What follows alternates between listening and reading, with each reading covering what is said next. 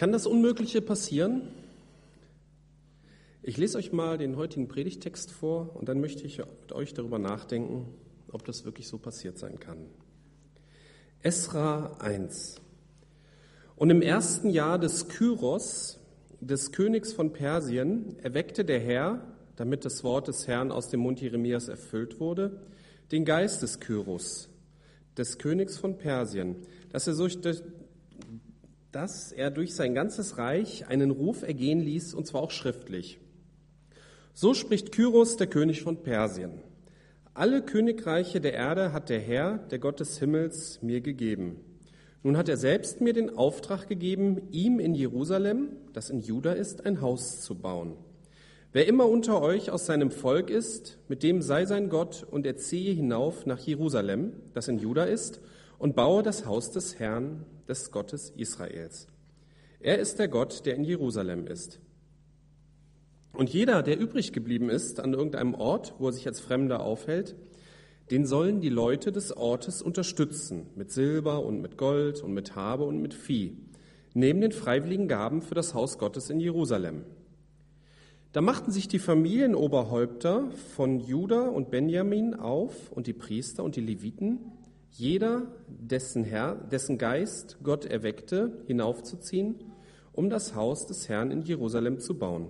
Und alle, die um sie herum wohnten, griffen ihn unter die Arme mit silbernen Geräten, mit Gold, mit Habe und mit Vieh und mit Kostbarkeiten, abgesehen von allen Freiwilligengaben.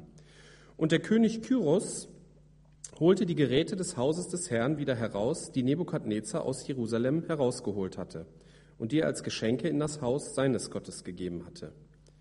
Die brachte Kyros, der König von Persien, in die Obhut des Schatzmeisters Midredat. Der zählte sie Sheshbazar, dem Fürsten Judas, vor. Und das ist ihre Anzahl. 30 goldene Becken, 1000 silberne Becken, 29 Messer, 30 goldene Becher, 410 silberne Becher von zweiter Wahl, 1000 andere Geräte. Alle Geräte aus Gold und Silber waren 5400. Das alles brachte Sheshbazar mit herauf, als die Weggeführten aus Babel nach Jerusalem heraufgeführt wurden. Machen wir uns mal über diese Tragweite dieser Geschichte Gedanken.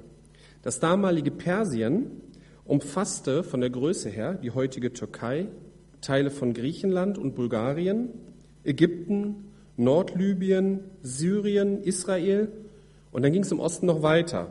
Dann kam dazu noch der Iran, Afghanistan, Pakistan und es ging bis nach Indien rein. So der westliche Rand von Indien gehörte auch noch dazu. Das ist ein Riesenreich. Wäre auch heute noch ein Riesenreich. Und dieser König von diesem Riesenreich, der soll den Auftrag dafür gegeben haben, in einem winzigen Landstrich den Tempel einer Minderheitenreligion wieder aufzubauen und dafür auch noch Kriegsbeute und Geld zu geben? Das klingt alles erstmal sehr unwahrscheinlich. Und deshalb will der logisch denkende Mensch dafür nachvollziehbare Erklärungen finden. Und das ist ja auch erstmal nicht verkehrt. Ich habe damals den theologischen Grundkurs gemacht, zusammen mit Roland. Und in diesen Unterlagen da steht drin, dass die Perser eher tolerant waren gegenüber Minderheiten, um Aufstände gar nicht erst aufkommen zu lassen. Und so wird auch dieses Edikt erklärt. Ne? Die, der Perser hat gerade erst die Herrschaft übernommen von den Babyloniern und die haben sich gedacht, sind wir mal nett und dann machen die auch keinen Ärger. Ein weiterer Punkt ist die Rückwanderung der Juden. In dem Vers 3 wird ja erklärt, dass die Juden mit zurückgehen sollen, um den Tempel aufzubauen. Man muss dazu wissen, dass dieses Edikt im ersten Jahr der Herrschaft von Kyros erlassen wurde. Also, er hat, die Perser haben Babylonien erobert und sofort noch im selben Jahr haben die dieses Edikt erlassen. Laut den Unterlagen des theologischen Grundkurses ist das mit der Rückwanderung aber eher unwahrscheinlich. Das hätte zu viel Chaos gegeben. Aber es sind ja auch gar nicht alle mitgegangen, sondern nur die, dessen Herz in Vers 5 von Gott erweckt wurde. Und was ich ein bisschen krass fand in diesen Unterlagen vom theologischen Grundkurs, da stand drin, dass diese Rückwanderungsaufforderung, dass die der Autor des Buches erfunden hat, aus theologischen Gründen, um deutlich zu machen, dass der Aufbau des Tempels ein Auftrag der Juden ist und sie deshalb alle zurückkehren müssen. Und das war ein Punkt, über den bin ich in diesem Kurs auch immer gestolpert. Äh, es wurden erfunden, äh, es, wurde behauptet, in der Bibel stünden zum Teil Geschichten, die erfunden sind, aber das ist nicht wichtig, ob das passiert ist, weil Gott kann durch diese Geschichte trotzdem wirken. Und das hat mir immer am meisten Bauchschmerzen bereitet. Es ist nicht wichtig, ob die biblischen Schilderungen historisch authentisch sind. Damit kam ich nie richtig klar.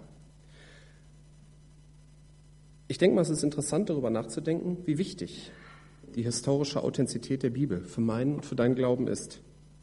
Ich möchte später auch nochmal darauf zurückkommen. Aber warum versuchen Menschen überhaupt, das Eingreifen Gottes logisch zu erklären? Früher hatten die Menschen die Neigung, alles, was sie nicht verstehen, einem Gott zuzuordnen. Ne, Gewitter, Sonnenfinsternisse, Naturkatastrophen waren nicht beherrschbar. Und deshalb hat man das einem Gott zugeschrieben und ihn versucht, durch Opfer zu besänftigen. Auch Seuchen, Krankheiten und so weiter wurden als Gericht Gottes angesehen. Da konnte man nichts gegen machen. Und der logisch forschende Mensch fing an, diese Phänomene zu verstehen. Viele Krankheiten und Seuchen verschwanden einfach durch bessere Hygiene und durch bessere medizinische Versorgung. Wir wissen inzwischen, wie Gewitter, Sonnenfinsternisse und Naturkatastrophen entstehen und können uns zum Teil darauf einstellen. Ne, Sonnenfinsternisse werden ja sogar eher zum Event. Ne? Man zieht da lustige Brillen auf und guckt in die Sonne. Habe ich natürlich damals auch gemacht, klar. Und dazu kommt noch, dass die großen Kirchen der wissenschaftlichen Forschung zum Teil entgegen sich gestellt haben. Gerade die katholische Kirche, die hat zwar selber auch forschen lassen, aber sie wollte die Forschung und die Ergebnisse kontrollieren. Und das ging nicht. Ich habe so ein ganz kurioses Beispiel gefunden. Äh, ein Mathematiker wurde mal als Ketzer angeklagt, weil er eine Lösungsmethode für eine bestimmte mathematische Gleichung gefunden hat. Ganze rationale Funktionen fünften Grades, für die, die es interessiert. Und ein kirchlicher Mathematiker konnte sich nicht vorstellen, dass sowas ohne Zauberei möglich ist. Und bei all diesem, ne, bei dem ähm, bei dem Erkenntnisgewinn, bei dem ungeschickten Einstellung der Kirche zur Wissenschaft ist es gar kein Wunder, dass Gott so ein bisschen aus dem Leben der Menschen verschwunden ist und dass sie alle Probleme selber lösen wollen. Ne? Ich schaffe das selber, ich kann logisch denken, ich löse alles selber. Wie machen wir es heute? Wie machen wir es? Ihr. Ich hoffe, Gott ist in unserem Leben nicht verschwunden. Ne? Vorhin haben wir uns hier wieder neu darauf eingelassen. Und es ist natürlich richtig, zweigleisig dran zu gehen. Zum einen auf Gott zu vertrauen und zum anderen auf sein Eingreifen hoffen, mit unserem Verstand Probleme zu lösen. Denn wir können zwar vieles verstehen, aber wir können vieles nicht beherrschen. Die Krankheiten wurden noch nicht weggeforscht und eine Tsunami-Verhinderungsmaschine gibt es auch noch nicht. Und was gegen die Bosheit im Menschen die Kriege, Verfolgung, ungerechte Verhältnisse und alles, was sonst noch die Zeitung füllt, verursacht, gibt es auch noch keine Medizin. Vor dem Ersten Weltkrieg war die Meinung sehr weit verbreitet, dass die Wissenschaft und der Fortschritt bald alle Probleme der Menschheit lösen kann. Und dann kam der Erste Weltkrieg und dann war diese Meinung nicht mehr so weit verbreitet. Und so fragt der moderne logische Mensch heute auch noch nach Gott. Und wir wollen jetzt mal anhand des Bibeltextes sehen, wie wirkt denn Gott überhaupt? Ich lese nochmal Vers 1 bis 2. Im ersten Jahr des Kyros, des Königs von Persien, erweckte der Herr, damit das Wort des Herrn aus dem Mund Jeremias erfüllt wurde, den Geist des Kyros, des Königs von Persien, dass er durch sein ganzes Reich einen Ruf ergehen ließ, und zwar auch schriftlich. So spricht Kyros, der König von Persien. Alle Königreiche der Erde hat der Herr, der Gott des Himmels, mir gegeben. Nun hat er selbst mir den Auftrag gegeben, ihm in Jerusalem, das in Juda ist, ein Haus zu bauen. Die Rückkehr nach Juda und den Tempel wieder aufzubauen, war der Traum aller deportierten Juden. Bloß wie? Freie Wohnortwahl gab es damals nicht. Sie konnten nichts machen. Gott musste erst den Geist des Kyros erwecken, um eine grundsätzliche Möglichkeit zu schaffen. Und dasselbe gilt auch für uns als Gemeinde. Wir finden das an vielen Stellen. Zum Beispiel Psalm 127, Vers 1. Wenn der Herr das Haus nicht baut, arbeiten seine Erbauer vergebens daran. Wenn der Herr die Stadt nicht bewacht, wacht der Wächter vergebens. Das gilt wahrscheinlich auch für unseren Anbau, aber generell auch für unsere Gemeindearbeit. Ein anderes Wort, was so diese Grund, die Notwendigkeit der Grundlage macht, ist zum Beispiel Offenbarung 3, Vers 8. Da sagt Gott ja zur Gemeinde in Pergamon, war das glaube ich, nee, in Philadelphia, siehe, ich habe eine geöffnete Tür vor dir gegeben, die niemand schließen kann. Gott hat die Tür geöffnet. Und wenn Gott keine geöffnete Tür gibt, dann können wir unsere Evangelisation und so sparen, weil dann reden wir vor verschlossene Türen. Und die können nicht so gut hören. Wir finden in der Bibel auch Bedingungen dafür, warum Gott die Grundlage legt.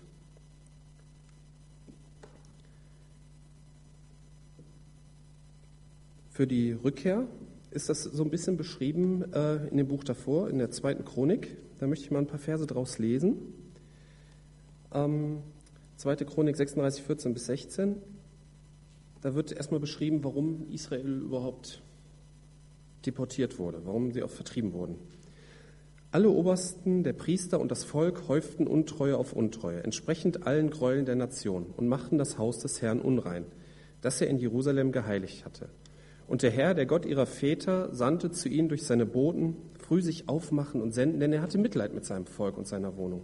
Aber sie verhöhnten die Boten Gottes und verachteten seine Worte und verspotteten seine Propheten, bis der Zorn des Herrn gegen sein Volk so stieg, dass es keine Heilung mehr gab.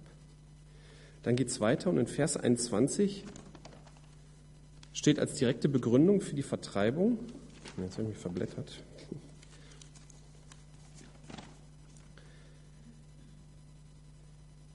Das Wort des Herrn wurde erfüllt durch den Mund Jeremias, bis das Land seine Sabbate ersetzt bekam. All die Tage seiner Verwüstung hatte es Ruhe, bis 70 Jahre voll waren. Die generelle Abkehr von Gott war letztendlich die Ursache für die Vertreibung. Als besondere Begründung steht hier Sabbate, die ersetzt werden sollten. Das macht deutlich, wie Israeliten mit dem Sabbat umgegangen sind. Sie haben Sabbate wohl meist ignoriert. Und dazu gehört einerseits der wöchentliche Sabbat und auch das Sabbatjahr. Jetzt geht es nicht darum, hier irgendwelche Rituale einzuhalten, ne? so nach dem Motto, äh, Sabbat ist ein Ritual, sondern es ging darum, dass der Sabbat ja für die Menschen da war dass zum Beispiel auch Sklaven einen Ruhetag bekamen und sich erholen konnten. Oder das Land sollte sich im siebten Sabbatjahr regenerieren, sollte nicht bebaut werden. Aber das haben viele wohl als Verschwendung angesehen. Auch am Sabbat kann man noch Profit machen. Und wenn die Sklaven tot umfallen, holen wir uns halt neue. Ne? Und unter anderem diese Gier, das ist eine Ursache für Israels Probleme. Ich muss gestehen, mir fiel dann direkt diese Finanzkrise ein, die im Augenblick so durch die Medien geht äh, wo ja auch eine Ursache die Gier vieler ist. Ne, immer mehr Geld machen, immer abstrusere Finanzprodukte und Konstrukte und jetzt scheppert es halt. Da möchte man ja manchmal fast zum Linken werden, wenn man das so hört, aber das Problem können wir heute nicht lösen. Wir sind ja auch keine Wirtschaftswissenschaftler und die haben wahrscheinlich selber auch keine Lösung. Aber diese Gier, die man denen da oben gerne vorwirft, was ich ja im Prinzip auch gerade gemacht habe. Sind wir da frei von? Wenn wir, die da oben gewesen wären, also wenn wir jetzt, wenn ihr jetzt ja alle Versicherungs- und Bankvorstände gewesen wärt, hätten wir anders gehandelt? Das ist schwer zu sagen. Ne? Die Gier da oben, der Leute da oben, hat mehr Auswirkungen auf die Gesellschaft als die Gier von kleinen Leuten. Aber vor Gott zählt natürlich die falsche Einstellung und die ist unabhängig vom Stand und von der Auswirkung. Der Weg von der vernünftigen Verwaltung der uns verantwortrauten Geldmittel, welche unbedingt notwendig ist, zu der Gier ist manchmal mehr als kurz. Jesus Christus sagt ja in der Bergpredigt, dass man nicht zwei Herren dienen kann, Gott und dem Mammon. Und er fährt dann mit den bekannten Versen fort, dass wir uns nicht um Essen, Kleidung, Trinken und so weiter sorgen sollen, weil er für uns sorgen wird. Er verspricht uns ja sogar Klamotten, die schöner sind als die Lilien auf dem Felde.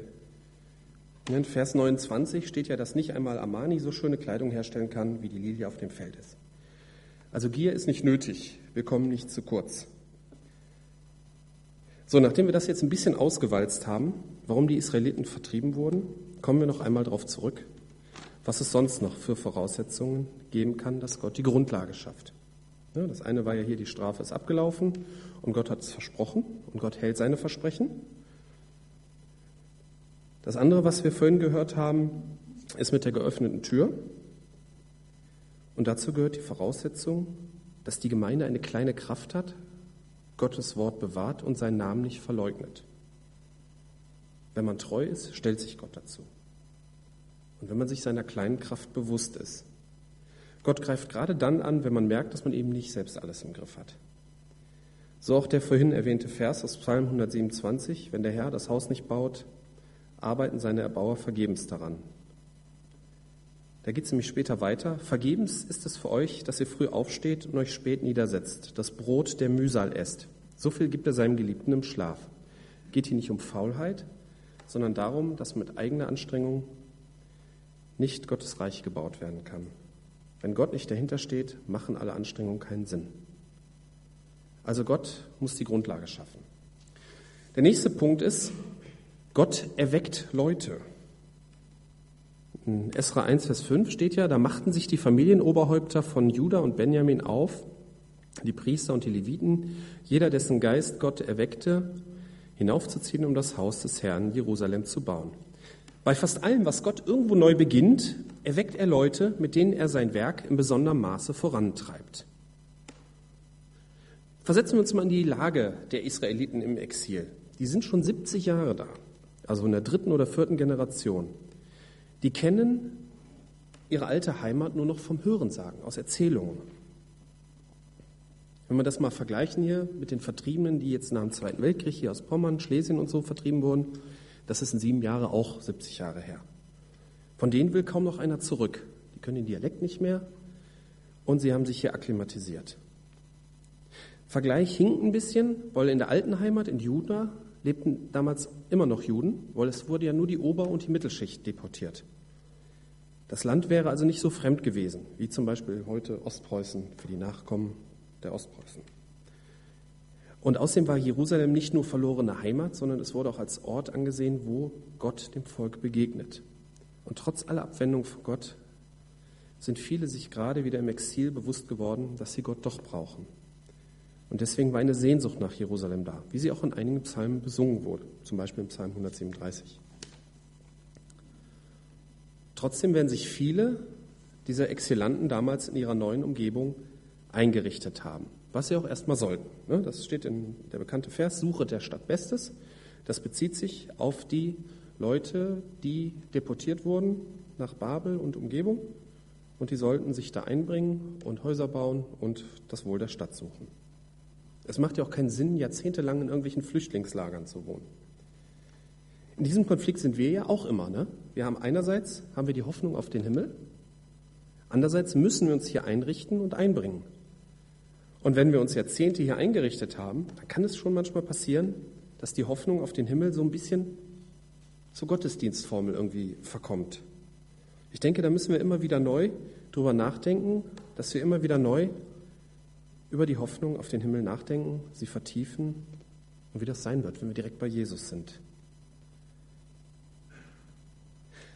Aber uns kann auch hier auf der Erde in unserem Christenleben das passieren, was den Israeliten im Exil begegnet ist. Ne? Die Heimat verlassen, ein neuer Auftrag. Man kann sich schon vorstellen, was in deren Köpfen vorgegangen ist. Die neue Heimat verlassen, Haus, Land, Leute, Freunde, alles, was wir aufgebaut haben, zurücklassen. Eine vergangene Heimat, die wir nur aus Erzählungen kennen, die zum Teil auch in Trümmern liegt und die wir aufbauen müssen. Es gibt natürlich immer Leute, die gerne so ins Neue aufbrechen, vielleicht weil sie das brauchen oder sich nicht wohlfühlen da, wo sie sind. Aber die meisten damals wären wohl gern da geblieben, da Juden wurden in Persien zu der Zeit auch nicht diskriminiert und sie konnten in Frieden leben. Und das war für viele, hart, für viele sicherlich eine harte Anforderung. So kann es mit uns auch, so kann es uns auch gehen. Gott möchte mit uns was Neues anfangen. Das Alte liegen lassen? Wir machen das weiter. Vertrautes zurücklassen und ins Ungewisse ziehen? So etwas ist schwer und überfordert uns üblicherweise. Nun beruft Gott in solchen Fällen, wie schon erwähnt, häufig Leute, die anfangen, die vorangehen, quasi Pioniere. Und diese Leute, die ecken oft an, weil die anderen entweder vielleicht gar nicht denselben Auftrag haben oder noch Zeit brauchen, um sich daran zu gewöhnen. Und man kann sich gut vorstellen, was in den Köpfen der anderen Juden damals vorging. Und sie hatten ja auch rein menschlich gesehen recht. Sie sind ja nicht in einem Paradies angekommen sondern sie sind angekommen, um den Tempel und die Stadt aufzubauen. Gott beruft solche Menschen, solche Pioniere häufig nicht dazu, irgendwelche gemachten Nester zu polieren, sondern um etwas Neues aufzubauen. Da liegt natürlich auch ein gewisser Reiz darin, den hat Paulus auch schon erkannt. In Römer 15, Vers 20 schreibt er, Dabei mache ich es mir zum Grundsatz, das Evangelium nur dorthin zu bringen, wo sich noch niemand zu Christus bekannte. denn ich wollte nicht da bauen, wo schon ein anderer das Fundament gelegt hatte. Vielmehr hielt ich mich an die Schriftstelle, die sagt, die sollen es sehen, die noch nie, denen noch nie etwas von ihm gesagt worden ist. Die, die noch nie von ihm gehört haben, werden es verstehen. Aber auch bei uns haben es Pioniere ja auch nicht immer leicht. Ne, solche neuen Aufgaben wirken ja manchmal etwas befremdlich. Und man fragt sich schon, ob da wirklich jemand eine Berufung von Gott hat oder ob er nur etwas seltsam ist. Solche Pioniere müssen aber durch. Und die anderen müssen halt ihre Einwände zu Gott bringen und bereit sein, sich für die neuen Aufgaben zu öffnen. Wir sollen ja alles prüfen und das Gute behalten. Und ich denke, das gilt nicht nur für die Lehre, sondern auch für Berufungen. Manchmal erkennen auch andere erst später die Richtigkeit des Handelns der Pioniere. Zum Beispiel sind später auch noch weitere Juden nach Israel gewandert. In Esra 7, Vers 7 steht das. Gott lässt uns mit solchen Aufträgen aber nicht allein. Er hilft oft unerwartet mit. Stellen wir uns mal vor, wie das damals in einem Ort im Exil abging. Ne, es spricht sich langsam rum, die Juden wollen zurück. Ne, das war von Entfernung, ich schätze mal so 1000 Kilometer Luftlinie und Wegstrecke wird das dann wohl das anderthalbfache sein. Das jetzt geschätzt. Was denken nun die anderen Einwohner? Na, ist ja ganz klar, die Juden können ihre Häuser und Ländereien nicht mitnehmen, also müssen sie verkaufen. Und wenn viele verkaufen, drückt das die Preise. Juhu, wir können günstig Häuser und Ländereien kaufen. Außerdem müssen sie ja Sachen für die Reise mitnehmen. Und wenn viele das müssen, ne, dann steigen die Preise. Ne? Pferdewagen hatten sicherlich Hochkonjunktur. Und man wird auch noch anderes mitnehmen müssen.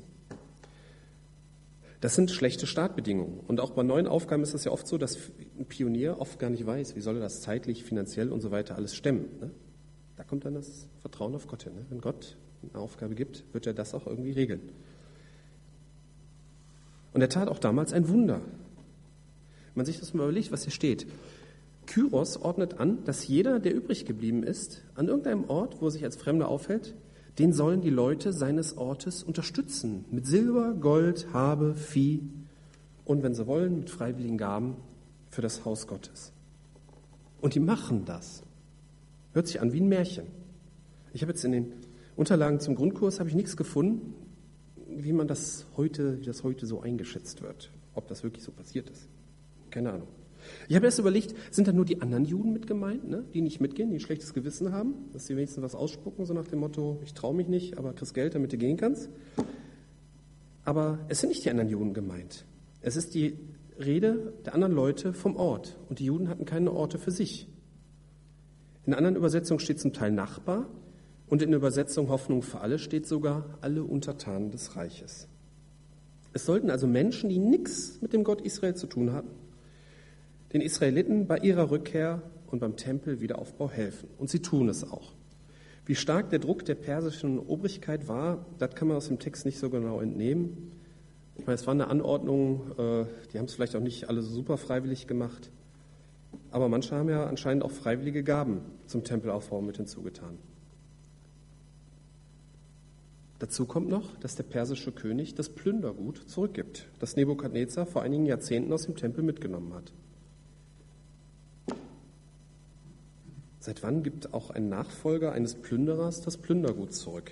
Ne, wir kennen das aus der Kriegsdiskussion über die Rückgabe von Kunstwerken, die so als Kriegsbeute geraubt wurde, kriegt man immer mal wieder mit, dann wird diskutiert, muss das Gemälde zurückgegeben werden. Oder es gibt in London ein Museum, wo so ganz viele Ausstellungsstücke sind, was die Briten aus allen ihren Kolonien so zusammengetragen haben. Da gibt es auch manchmal so Differenzen, ob man das nicht wieder zurückgeben müsste. Aber hier ist das überhaupt kein Problem. Hier kommt die Hilfe aus ganz unerwarteten Ecken. Und so ist das heute auch. Gott greift auch heute noch ein, manchmal in ganz unerwarteter Weise, dass er zum Beispiel die Handlungen von Menschen passend lenkt, die mit Gott eigentlich gar nichts zu tun haben. Unser Gott ist ein mächtiger Gott. Er hat Möglichkeiten, die weit über unsere Vorstellungskraft hinausgehen. Und das sollten wir auch erwarten, dass Gott eingreift, wenn wir für ihn unterwegs sind. Ich möchte das mal so ein bisschen zusammenfassen. Unser Leben wird meistens von der Logik bestimmt und das Eingreifen Gottes gerät hm, manchmal etwas aus unserem Blickwinkel.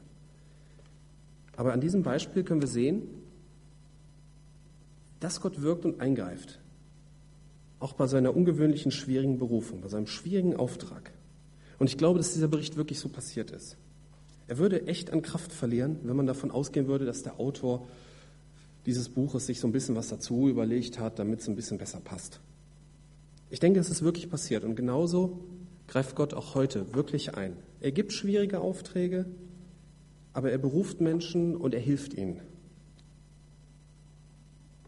Gott schafft die Grundlage für so eine Berufung.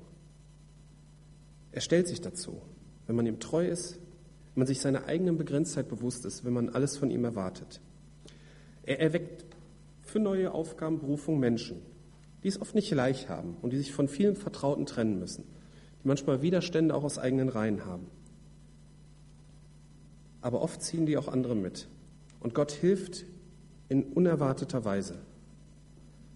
Er motiviert die nichtjüdischen Nachbarn, Gold, Silber und so weiter, alles zu geben. Und genauso bewegt er heute Menschen, die manchmal gar nichts mit dem Glauben zu tun haben, aber sie tragen zu seinem Werk in irgendeiner Form mit bei. Gott hat Möglichkeiten, da können wir nur von träumen. Amen.